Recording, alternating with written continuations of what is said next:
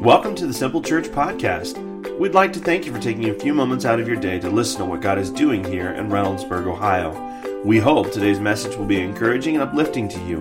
To learn more about Simple Church, maybe you'd like to be our guest for a service, please visit our website at www.simplechurchohio.com. There you'll find more information about us, location, service times, and even online giving opportunities. And now, here's today's message.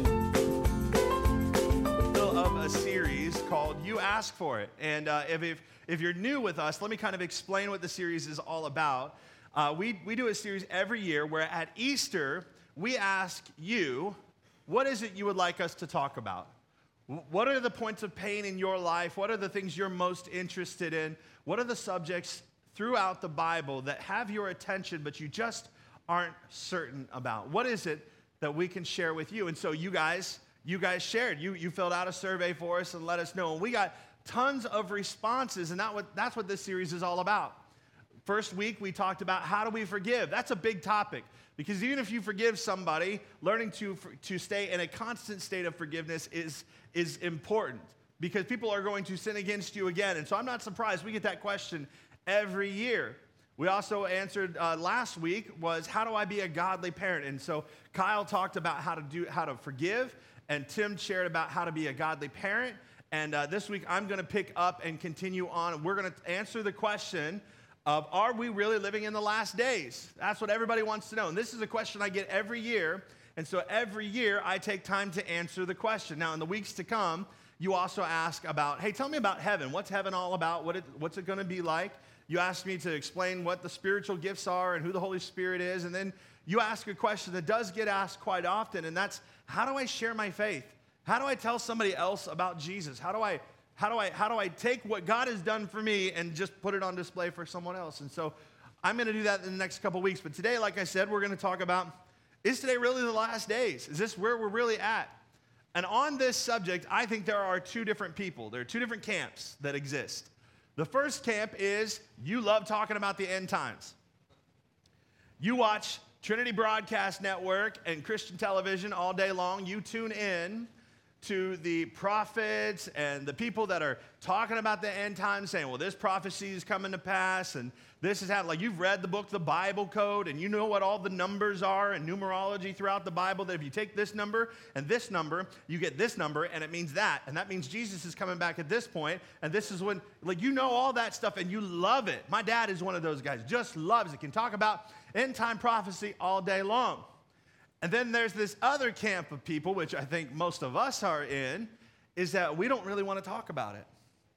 The reason we don't want to talk about it is we really don't understand much about it, or it scares us a little bit because we're like, wow, you know, if, if the end's really near, then I need to live in a different way, and that's not really what I want to do. that's not the mentality I want to have.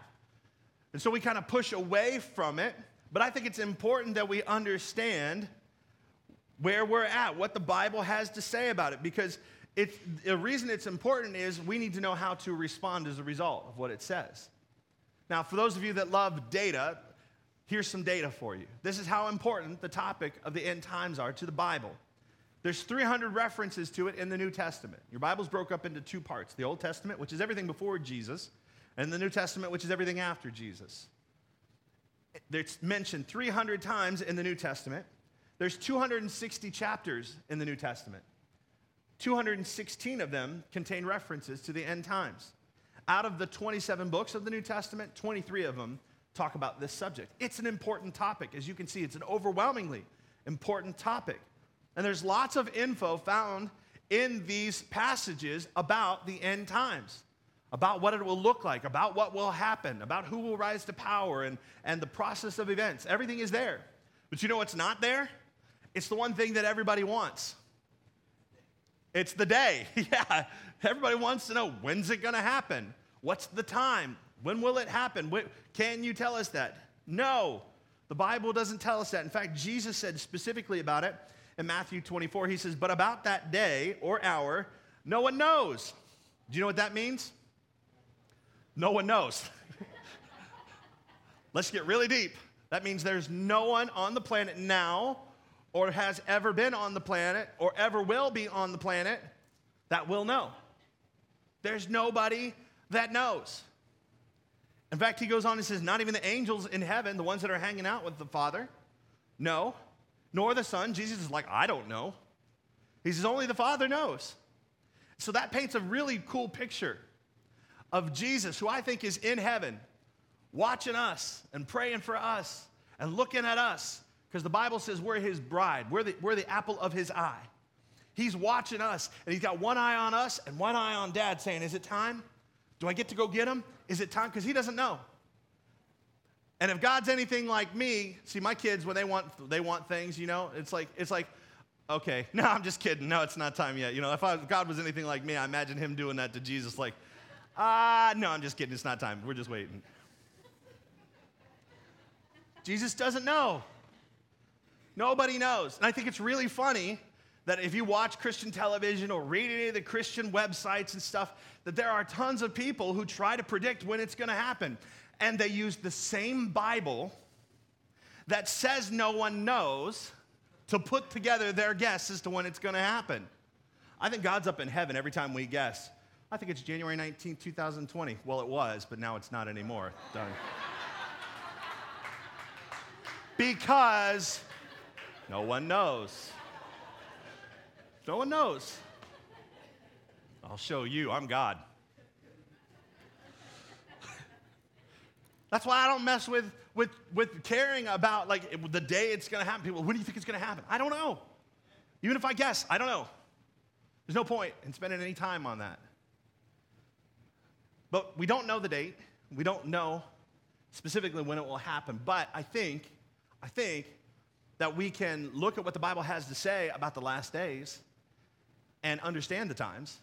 In fact, that what we need to be like the men of Issachar. They're men found in in uh, First Chronicles chapter 12. It says the men of Issachar understood the times, and as a result of understanding the times, they knew what to do. That's that's what I think we need to do. I think we can understand the times that we're in so that we know what we can do because we don't know the day, but we should know the time and how to respond. And I would say that most of us, as the church, because we are the church, we make up the church. It's not this building. We are the church. We are not prepared to respond because we don't know the times. We're in that camp that we stay away from the end times kind of stuff. So we don't know the times. And because we don't know the times, we can't prepare and we aren't responding properly as a result. And so just know that, that as curious as you are about the end times, Jesus' disciples were just as curious too. They wanted to know when too. And so Jesus tells them, hey, nobody knows, but here's what you can do. Here's what the times look like. And in Matthew 24 and in Luke 21, he gives them a description of what the times will look like. And so that's what we're going to do today. We're going to spend a good part of our time looking at what the times look like, what the last days look like, and then make a decision as to whether or not we really believe that we're in the last days. And then from there, if that's really the case, I'll give you some practical things like I do every Sunday. Just some practical things that you can do to help you respond to the fact that we're in the end times, all right? So here we go. Let's jump into Matthew 24. Verse 4, it says, Jesus answered, Watch out that no one deceives you. Now, listen, when somebody starts off that way in the Bible, you need to pay attention. That means that there is going to be an attempt, an active, like somebody is actively pursuing deceiving you. There is someone who doesn't like you and wants to lead you astray. That is your enemy. You need to identify that and get on board for that, that he exists and he wants to deceive you and he will use people to do it. He says, For many will come in my name, claiming I am the Messiah, and will deceive many. Now, listen, this word, this word, Messiah, is translated from the Greek. Your Bible was originally written in Hebrew in the Old Testament, Greek in the New Testament, and so people translated into English for us to read, all right? And they used this word Messiah. Now, it doesn't mean that somebody's gonna walk up to you and say, I'm Jesus, and then that you're going to be deceived. If you think about this, this is a really poor plan by an enemy. You're not going to deceive anybody. Because if anybody walked up to you and said, Hi, I'm Jesus, you know what you're going to do? Oh, really? I've got, a, I got a really nice jacket for you. It comes along with a padded room. It's really nice. We give you three meals a day. Come on. Like, nobody's going to be deceived if, if you walk, somebody walked up and said, I'm Jesus. So that's not what that verse means. What it means is Messiah, it means Christos, it means anointed one. And so people are going to come in the name of Christ. They're going to come and say, I represent Jesus and I have a message for you. And that message will deviate from God's word. And as it deviates from God's word, you choose to follow it and you'll be, you'll be deceived. He's like, so hey, pay attention. There's going to be false teachers and, and prophets and pastors who are going to tell people what they want to hear. They're going to want to live their life contrary to God's word. And people will follow them because that's what they want. They really don't want to live a life submitted to Christ. And so they'll follow him. Now, here at Simple Church, you need to understand we believe God's word is authoritative. We believe that whatever it says is how we ought to live. That there's there, there it does we don't need to have an opinion on it. God's word says what it says, and that's the way we need to live, even if it's contrary to what we want. Because God is the creator and we are the created being. And He wrote a plan for us and said, This is my best for your life. It's like using a piece of equipment in the wrong way against the manufacturer's specific designs for that use. And God's got a specific design for your life, and He's laid it out in His Word. We believe that. And we believe that as Christ followers, we're to yield to that design, whether we like it or not. So we don't have an opinion on it. We may not like it, but we live it. But that's not really popular in the world today. The world today says, well, this is how I feel, so this is how I want to live. And I'm going to find a pastor or a teacher or a preacher or a book or someone who's going to tell me and give me permission to live the way that I want to live. And so they will pursue them. Jesus predicted that this would happen. Because people today want to live how they want to live, they want to say what they want to say, they want to do what they want to do. They want to live with who they want to live with, they want to sleep with who they want to sleep with, and when they want to do it, they, this is, they want all. It's I want, it's just what I want. And so they'll be deceived. And Jesus said, Hey, this is going to happen. It's almost like he was the Son of God, you know, and he knew it. Because it's happening today. There, there are many people that are leading people astray, many pastors and teachers leading people astray. Jesus said in verse 6, You'll hear of wars and rumors of wars. Now, listen, when you're looking at these end times, you cannot look at whether we're looking at the last days through the scope of Columbus, Ohio. Are you listening to me?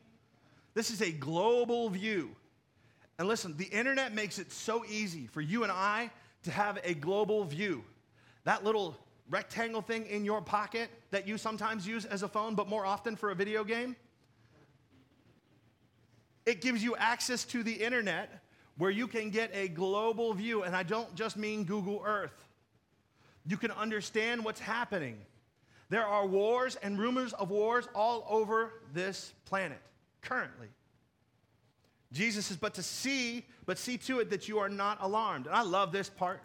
Because every time something scary happens in the Bible, like you'll see, like an angel steps on the scene and people are afraid, the first thing you say is, Fear not. Don't be afraid. And Jesus is like, What I'm getting ready to tell you is, getting, is going to be scary. But don't be afraid. Don't be alarmed. Such things must happen, but the end is still to come. He says in verse 7 Nation will rise against nation. Now, that word nation is the word ethnos in the Greek. That's where we get our word ethnicity. So when he says this, he's not saying that like Russia is going to rise against China. No, he's saying ethnicity will rise against ethnicity. Now you tell me. You look at our world today and you tell me if racism isn't like the hottest topic trending on every single social media platform. It is everything that we are talking about. Whites against blacks, blacks against whites, me against everybody that doesn't look like me. If you align yourself politically with a certain person, or you align yourself with a certain group, or you, you like something that somebody that another person doesn't like, if you click like on it and somebody sees that you made a comment or that you liked it or that you shared it, do you know what you immediately become to them? A racist. A racist. Ethnicity is rising against ethnicity. And let me tell you something this is so contrary and against God's love for all people. For us to be participating in such racism, to divide ourselves in this way. But Jesus said, hey, this is going to happen. But see, last I checked, God loves every color skin. The only race on this planet is the human race. That's it. We should not allow that to divide us, it ought to unite us. When I was growing up, we used to sing a song in Sunday school Jesus loves the little children, all the children of the world. Yeah, sing with me. Red and yellow, black and white, they are precious in his sight. Jesus loves the little children of the world. That was beautiful, y'all. That's the same today as it was then. God hasn't changed his mind about somebody's skin color, he loves them all. Jesus goes on to say, the kingdom would rise against kingdom. A kingdom, once again, is not Russia versus China or some, some kind of superpower against another superpower. Kingdom, when Jesus prayed, God, let your kingdom come, let your will be done, kingdom is in reference to the way of doing things. When a new king takes the throne, the kingdom changes. In other words, the way of going about things changes. That's what shifts. So, what, what this verse is referring to is political power, it's authority, it's a way of doing things. Let me just break it down for you and bring it local. We're talking political parties. That we would be divided against each other. I'm sorry, but this last election really revealed a lot of things to me. And I'm not pointing at one party or the other in this moment. I'm pointing at people people who are brothers and sisters, Christ followers, and belong to the body of Christ that would remove somebody from their life because of their political alignment.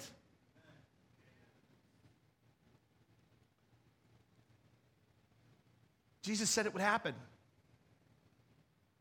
There would be a struggle for power, and we see it.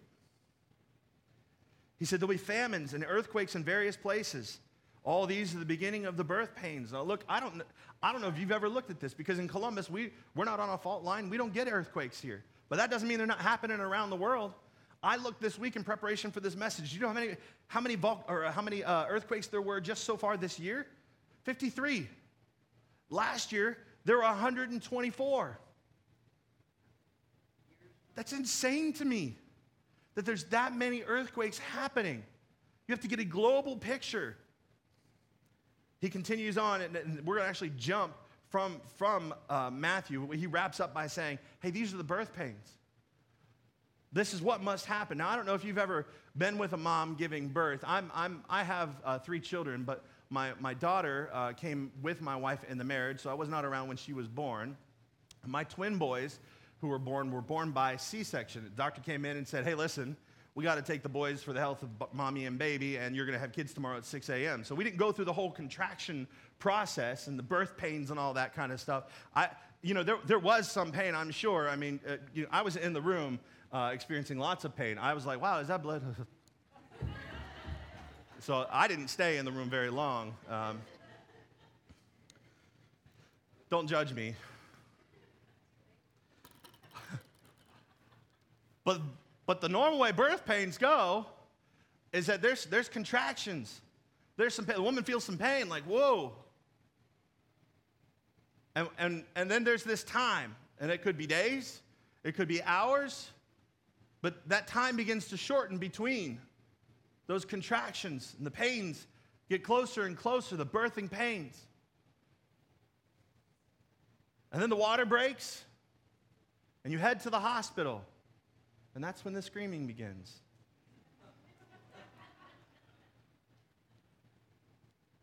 and it gets messy. Now, I've had, never had the luxury of being in the birthing room. But my wife, she's a birthing photographer, which I don't really think is a thing. We argue about it. It's not a thing.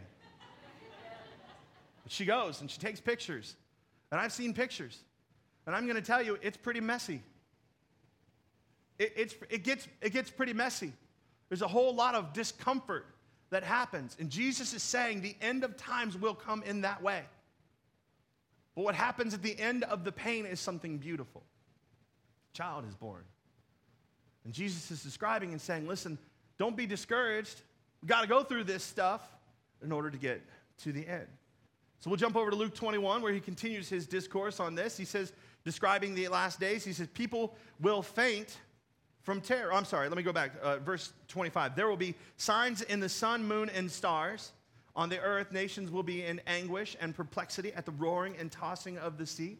We're seeing all kinds of stuff in our sky that we haven't seen in a long time. Last year, we had an eclipse that we hadn't seen since 1979.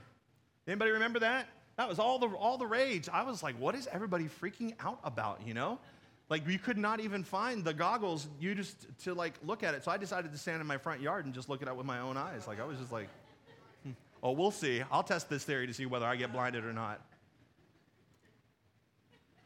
But it was a cloudy, overcast day. I couldn't see anything. I missed it. I was just like, that's what everything was so, everybody was so excited about. I saw pictures and just, anyway. Gotta watch the sky, man.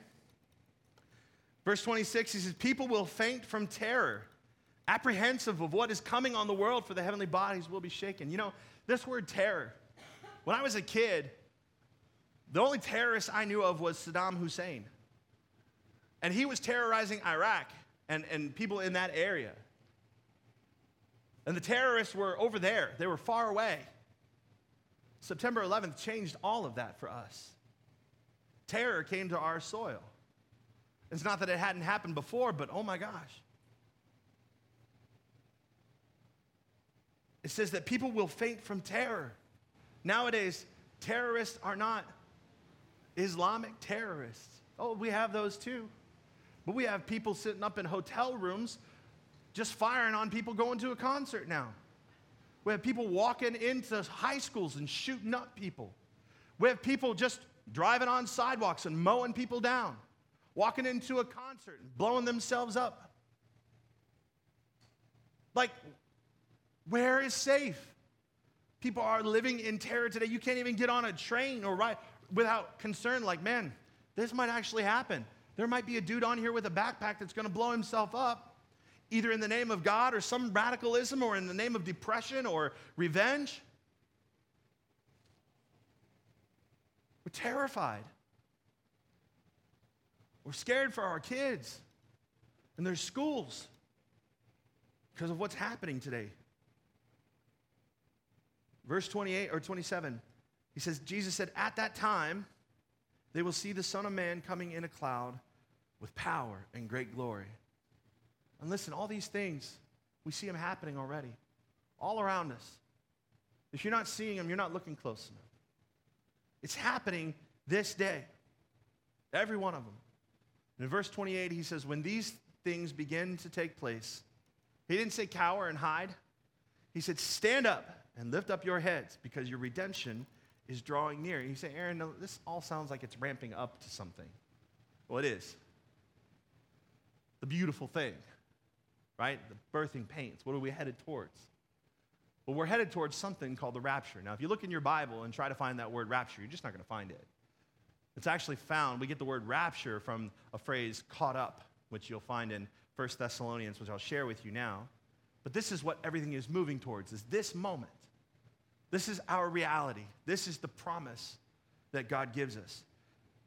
And it says that someday, for the Lord himself will come down from heaven with a commanding shout this is the thing we don't know when it's going to happen, by the way. He'll come down with a commanding shout, with the voice of the archangel, and with the trumpet call of God. So, in other words, Jesus is going to split the sky and step out onto it and give a holler. I don't even know what that sounds like. What's up? Like, I don't even know. Christians, mount up. Like, I don't even know. Y'all ready to ride? I, I'm not sure every nation and every language and every tongue, right? We'll hear how we need to hear it to know it's time to get out of here. I'm not sure. And he says, then there'll be a trumpet call. Don't, don't hold me to that. I don't know that it'll sound that way, but it will. It'll happen. For me, I, I grew up with this reality. I grew up in a church that talked about this thing, the rapture, very often. In fact, at the end of the message, almost every Sunday there was a call to, you know, Jesus is coming back soon. This rapture is going to happen. You better get right. Is this what you want to be doing when Jesus comes back? How many of you guys have heard that? That was my reality. I grew up in, in these charismatic churches and a Pentecostal church. That's, that's how they talked. I grew up with that thought in my mind. I mean, when I was a kid, you know, we were pretty sure Jesus was going to come back like every year at midnight on New Year's Eve. I'm not sure why we thought that. Anybody know what I'm talking about? We would be in prayer that night. And the kids, when it got 11:59 in the in the kids area, they would have us start jumping, right? You're going to start jumping. So it's rapture practice. So that way you'll be in the air and Jesus catch you and you just go. So we're going to help you with the first six inches, Lord, but you take us the rest of the way. I just want to point out that you're laughing at my life. Thanks for that. I grew up listening to Christian music, and one of the songs I listened to was by a popular band, DC Talk, and it was this song. And I realized they reprised it. It's an old 70s song, but I wish they'd all been ready. And it's talking about how, man, somebody's just going to disappear and you, are going to be left alone. And, and I, I remember one day, actually I was at some friend's house, and I came home, and my house was empty. My parents were gone, everybody was gone. And I remember running around my house frantically, checking everywhere and this journey led to a moment where I collapsed on the floor in a puddle of tears, begging Jesus to come back and get me because I thought I got left behind. I'm sorry, Jesus, I'll never eat a whole pizza again. Just come back and get. I was just a little kid. It's my life. You're still laughing at it. This is what, this is what everything's leading to, though. It's the return of Christ. The verse continues and says, First the believers, so when the trumpet happens and Jesus says, Let's go, it says, First the believers who have died will rise from their graves. Now imagine this scene everybody who's already dead, buried six feet deep and in a casket and decayed, or if you've been cremated and scattered on the ocean, your body will rise. That's a cool thing. That sounds like Doctor Who kind of stuff, you know? It's like, that's just weird. That's a sci fi kind of thing. And that's going to happen. And it's because here's what happens when you die, your spirit separates from you, and your body decays in the grave. And so your spirit and your body will be joined again when this happens. Those that are dead in Christ will rise first. That's where you'll be made, you'll be given a new glorified body. You'll be changed in a moment. Bible goes on to say that then together with them, we who are still alive and remain on the earth will get caught up. There's that word rapture, right? We get, we get rapture from caught up. We'll get caught up in the clouds to meet the Lord in the air. Now, he's just talking about everyday life is going to be happening. Because we don't know when, this is why we have to be ready. He's going to step out, call us, and we're gone. And I imagine, like, dude, you know, the, the, in the DC Talk song, they talk about a man and wife are asleep in bed. He hears a noise and turns his head, and she's gone. Two are walking up a hill. One's taken away, and one's left standing still. Like, this is the reality. I just imagine, like, I've, I've thought about this a lot, and I'm like, God, please don't let me be driving my car when you take me, because I just imagine my car is just going to keep on driving if you take me while I'm gone, like I'm in the car. And then me being OCD, I'm like, do my clothes fall off, and do they fall off in a nicely neat stacked pile, or are they just crumpled on the floor for someone else to pick up? this is me. The Bible says you'll be gone. and It says there, we, then we will be with the Lord forever. So encourage each other with these words. Look, these aren't words, that, I'm not sharing these to scare you. You shouldn't be nervous about this. You should just know that it's coming and this is what we're looking for. And that because we know that it's imminent, because we know we're in the last days, and that we're leading to this, there's a preparation that's required. There's, there's an intentionality that needs to be attached to my life. This, uh, the, the sad thing is, is that even though people are seeing the signs, they'll just refuse to get ready. Well, I'm just not sure, you know, Aaron. I mean, there's just, there's just, you know, there's so many, so many people that have said, like 1988, there was a guy that said there's 88 reasons Jesus is coming back in 88. Well, that was 30 years ago, Aaron. Nothing happened. Even the disciples, thousands of years ago, thought Jesus was coming back then.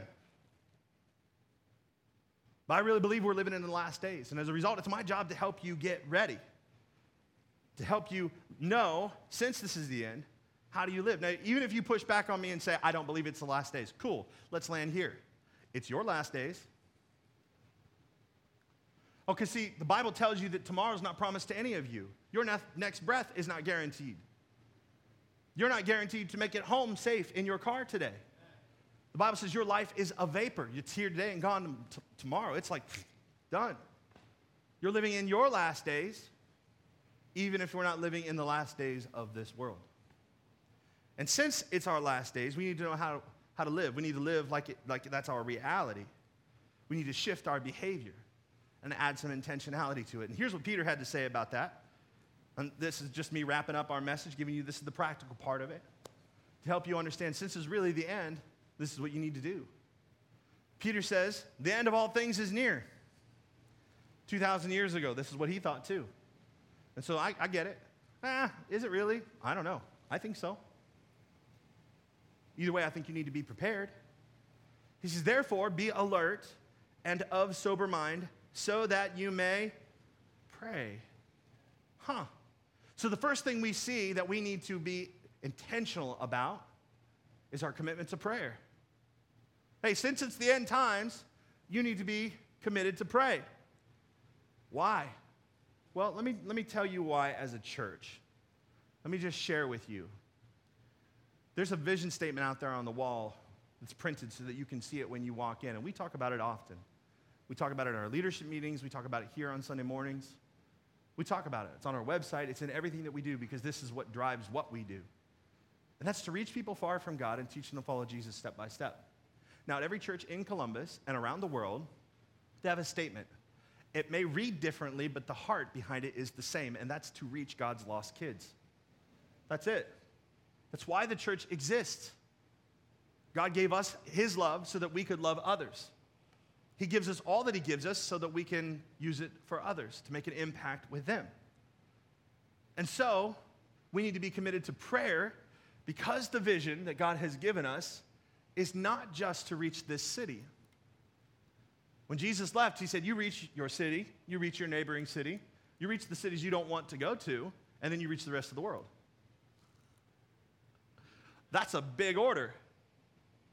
And I'd say a church of 250 to 280, that's us, is not going to be able to do that on our own. So why do we have to pray? Because when we pray, we connect to God's power to do what He's called us to do. Because nothing happens in the natural before it happens in the spiritual. You want to see people get saved. You want to see people, more people reach for God. You want to see more people following Jesus, living their lives according to God's word and walking out God's best for their life. It all begins in prayer. That's why we prioritize prayer as a church. That's why at the beginning of the year, our first 21 days, we honor God and give Him our first part of the year, and we pray and we fast. 21 days of prayer. And then in August, because in September is the greatest time for people to return to church, we see the largest number of people return to church and say yes to Jesus in the months of September and October. And so in August, we spend 21 days praying. Again, we prioritize prayer before this service even starts. We're praying for this service. We're bathing every service in prayer. Our team members pray for you. All of you that are here today, you got prayed for. You got prayed for. We cover all of this in prayer. We cover our city in prayer. We pray for every, we, we have nights of prayer where we come together. We commit to doing that. It's once a month on a Sunday night, the last Sunday of the month. That means next Sunday, by the way. You too can become committed to corporate prayer. Come, join us. We are committed to prayer because we know that's where we connect with God's power to do what He's called us to do. Now, there's this commitment corporately as a church, because we're the church. There's also an individual commitment that we have to have to prayer, to connect to God daily. Listen, that doesn't have to be an hour long prayer session. Spend five minutes connecting to God. It'll change and shift your entire day. I promise you. We have to be committed to connecting with God. But Peter's well aware that there's reasons and excuses for why we don't pray. He identifies two of them in the verse. He said, The end of all things is near, therefore be alert and of sober mind. Well, he's telling you to do that because he knows that you're not alert and you're not of sober mind. We're not alert because we're comfortable, we're, we're lulled to sleep.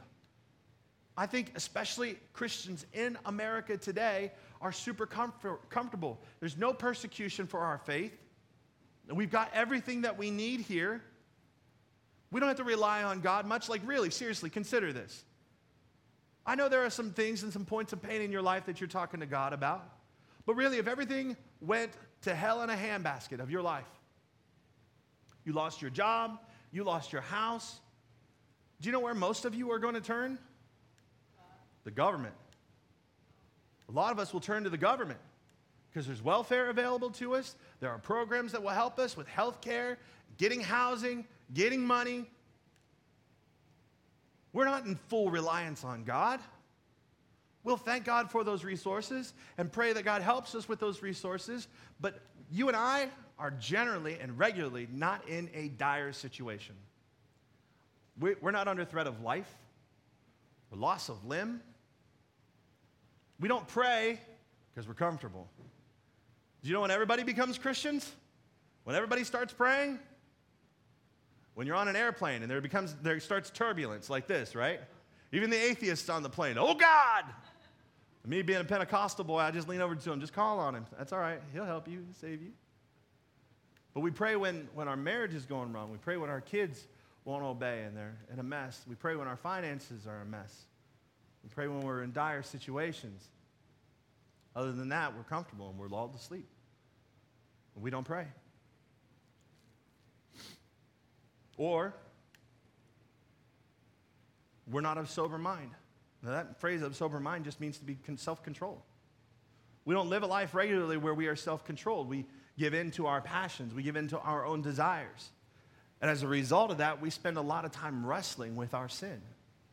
Instead of living the life of freedom that God designed for you, instead of removing yourself from that place of temptation, instead of fleeing that relationship that continues to drag you down, instead of removing those opportunities from your life, instead of closing those doors, you stay in that situation and you're tempted, and as a result, you're tired spiritually.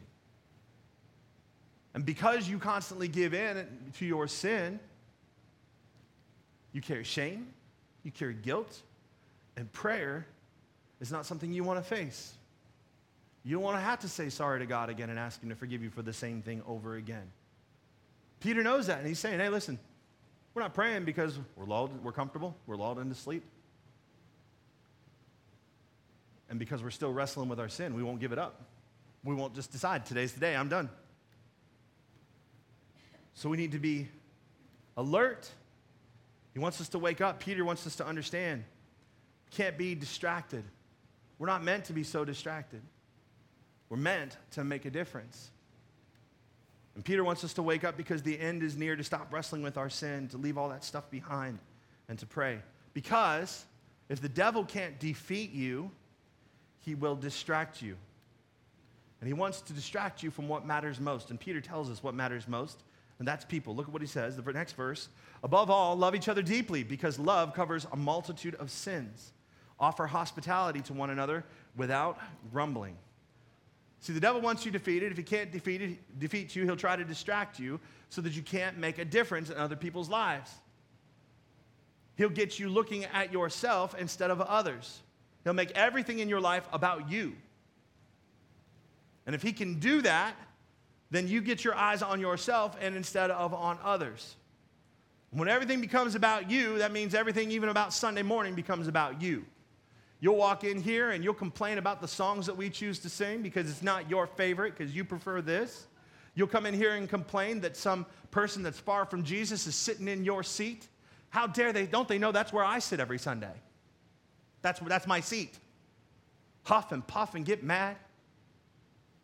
You won't want to serve with somebody because you don't like that person. It comes all about you and not about people. And you just focus on yourself and you lose track. That's what the devil wants you to do. Because if the devil can't distract you, he's going to divide you. That's what he wants us to do. He wants us to be so focused on ourselves that we lose sight of each other. We lose sight of our opportunities to serve one another. But life isn't about you. Life really isn't about life, it's about the life that is to come. And do you know the only thing that's going to be in the life to come? It ain't going to be your 401k or your achievements or how many likes you got on Facebook. It's going to be people. People is, are the only thing that will be in the life to come. That's why Peter wants us to be committed to prayer and to people. He goes on, and the last thing he says is each of you should use whatever gift you've received to serve others as faithful stewards of God's grace in its various forms. Do you know what grace is? Grace is receiving something you don't deserve something that you couldn't earn. That's what grace is. And God gives us His grace in many forms. First of all, God gives you His, his love, His unconditional love, His illogical love. I love that one, one poet recently has even identified God's love, His unconditional, unfailing love as reckless. I love that. I love that. Because he loves you recklessly. He gives you his grace in that way. You didn't deserve it, you don't earn it. He gives it to you. He also gives us grace in his son Jesus. He sent Jesus to this earth to pay the penalty for our sins. And as a result, you and I receive forgiveness when we place our faith in him. We're forgiven for all the things that we've done. We receive salvation. That means eternity in heaven. That means on the day he steps out and says, Let's go, y'all, you go with him. In his grace, he gives you redemption, that life that you've made a mess of with your choices. God takes your mess and makes it your message. He redeems it. He gives you hope. That's grace. But there are these other things that you get in grace, and that is giftings. Peter identifies that. He said, All of you have been given a gift. It's, it's the way that God has gifted you, it's the way God has wired you, it's the interests that He's given you. That thing that you do so well, those are gifts that God has given you. And He says He wants you to use those gifts to serve other people. In fact, He says, be good stewards of them. We want to be good stewards of God's, faithful stewards of God's grace in its various forms. Do you know what a steward is? A steward is not an owner, a steward's like a supervisor. Your job as a supervisor is to run that business the way the owner wants you to run it. And you are a steward. You are a steward of your children. They're not yours. Yes, you physically brought them into this earth, but they are God's gift to you. You steward them. You steward your relationships. You steward your finances. None of it belongs to you. God gave it all to you. You're stewards. And you're to care for those things in the way that God tells you to care for them. And it's the same with the gift that He's put inside your life. He has a design and a purpose for that gift. And that purpose is to make a difference in somebody else's life, is to use it to impact someone else. That's why He gives you those gifts. You say, Well, Aaron, I don't know what the gifts are. I don't, I don't know what He's given me. I don't know how He's wired me. I don't, I don't even know what I could use in my life to make a difference in somebody else's life. You know what? I'm so glad you're here. Let me help you. We have something called Growth Track. We do it every Sunday during second service. In fact, it's going on right now. There's four simple steps. That means four Sundays. Step one, two, three, and four follow the first, second, third, and fourth Sundays of the month. Today's the third Sunday of the month. That means they're on step three. And right now, they're all in there. They took a spiritual gifts assessment and a personality assessment to understand hey, this is how God's made me. And these are the gifts that I have inside of me that He wants to use to make a difference in somebody else's life. And that plays out, like Peter said, in various forms. And we want to help you. We want to help you do that because it's really the last days. And if it's not really, if you really don't believe that it's your last days, and because it's your last days, you need to be intentional. You need to be intentional in your commitment to prayer intentional in your commitment to people. And you need to be intentional in your commitment to your purpose. Why make a difference in someone else's life? Well, I'll take you back to God's vision and plan for this world. So you can make a difference in other people's lives and, and they can know God. There's so many of you in this room right now. The reason that you're here is because somebody that was a Christ follower made a difference in your life. That's why you're here. And this is the team that we're inviting you to. This is the plan that God has. It's not Moses, it's not Noah, it's not even the original 12 disciples, it's you. He wants you on the team that has been initiated as the greatest search and rescue party ever to seek that which is lost, and that's God's kids. He's looking for them actively, and He wants you to be part of that. We don't get to do that if we're not committed to prayer if we're not committed to people and if we're not committed to our purpose. That's what Peter says. Hey, it's simple, guys. Prayer, people, purpose. Prayer, people, purpose. Prayer, people, purpose. Prayer, people, purpose. That's why we're here. The three P's. Listen, in these last days, you need to understand that Christianity is growing. Despite what you hear, in 2000, or I'm sorry, in 1970, there were 1.2 billion Christians on this earth. In 2017, there are currently 2.7 billion Christians on this earth. This is a movement that is growing, and you need to be a part of it. You need to be a part of what God is doing. And Christianity is spreading and growing across the world, except in 20 out of the 193 nations.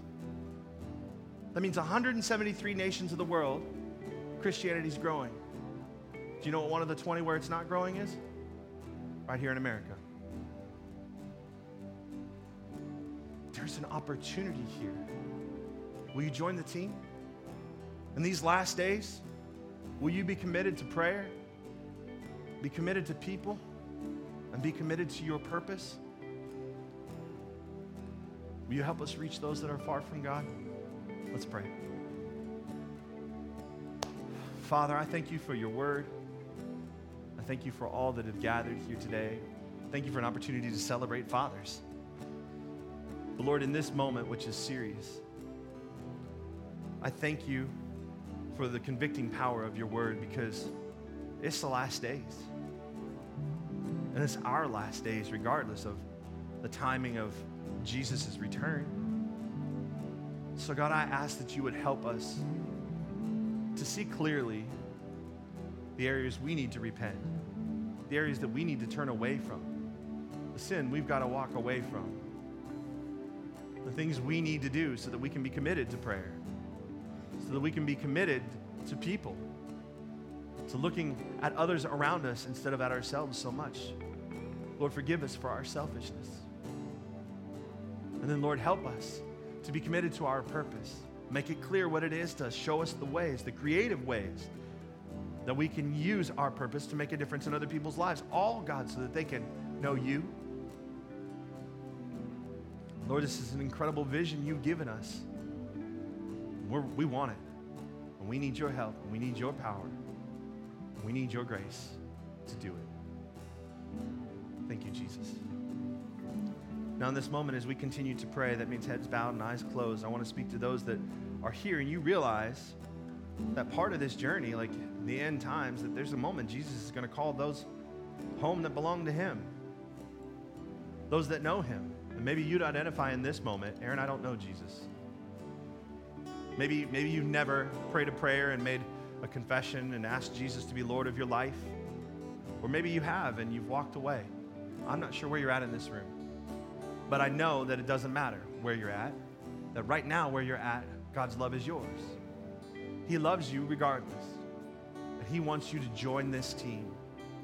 He wants you to receive His grace, His forgiveness, salvation, all that He has for you. But He wants you to help us find others.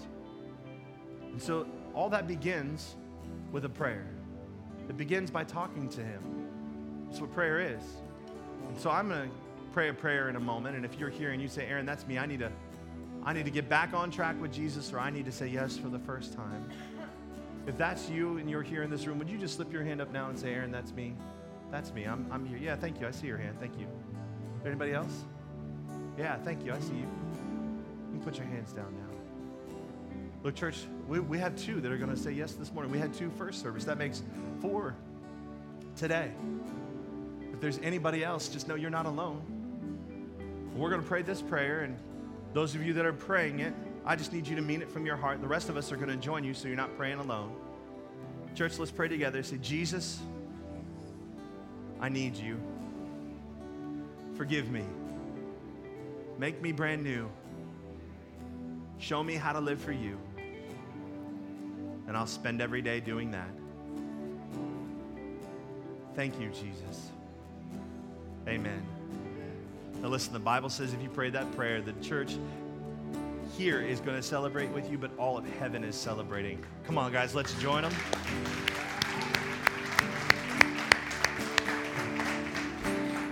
I'm so proud of you, those of you that have made that commitment today. And listen, I, I understand that that was difficult to slip your hand up and say yes, but I need you to make another commitment before you even leave today, and that's to go to Growth Track. Go, go find out what God's journey is for you. Second service, that's this service right here every Sunday. I realize that not everybody can go to a service, first service, and then go to second service. I'm your pastor now. Hi. I give you permission to skip service and go to Growth Track. I think it's that important, all right? So go. We'll watch your kids. You don't need to sign up, you just need to show up, all right? And you'll understand God's journey and His purpose and plan for your life. We need, we, there are tons of people doing that. If you're brand new to our church, you want to know more about us, Growth Track's for you too. I'm inviting you. I'll invite you every Sunday. You'll get tired of hearing me talk about Growth Track until you go through Growth Track and go, man, why was I waiting to go through Growth Track? And then the rest of you that have gone through Growth Track, every Sunday I talk about it, you sit here and you smile and you bob your head like Brenda's doing the whole time, going, you guys just need to go to Growth Track. I'm just telling you, that's what you need to do. So, so make that commitment today, all right? At this time, we're going to receive our, our tithes and our offerings. And listen, if you're a guest with us today, you're under no obligation to give. We're just really glad you're here with us. But as they come, I just want to remind the dads have a happy Father's Day. If you came in late and you did not get your car wash, uh, your free car wash, make sure you stop by guest services and let them know that you didn't. They'll give you your free car wash just to celebrate you, dads, and uh, give you the information that'll be there as well. But let me pray, Lord, thank you so much for all you're doing in us, through us, for us. God, we just love you. We thank you how your word challenges us and transforms us. Now, Lord, I ask in Jesus' name that you would just bless this offering as we receive it. May you be honored by it, and may we reach more people with every dollar. In Jesus' name, amen.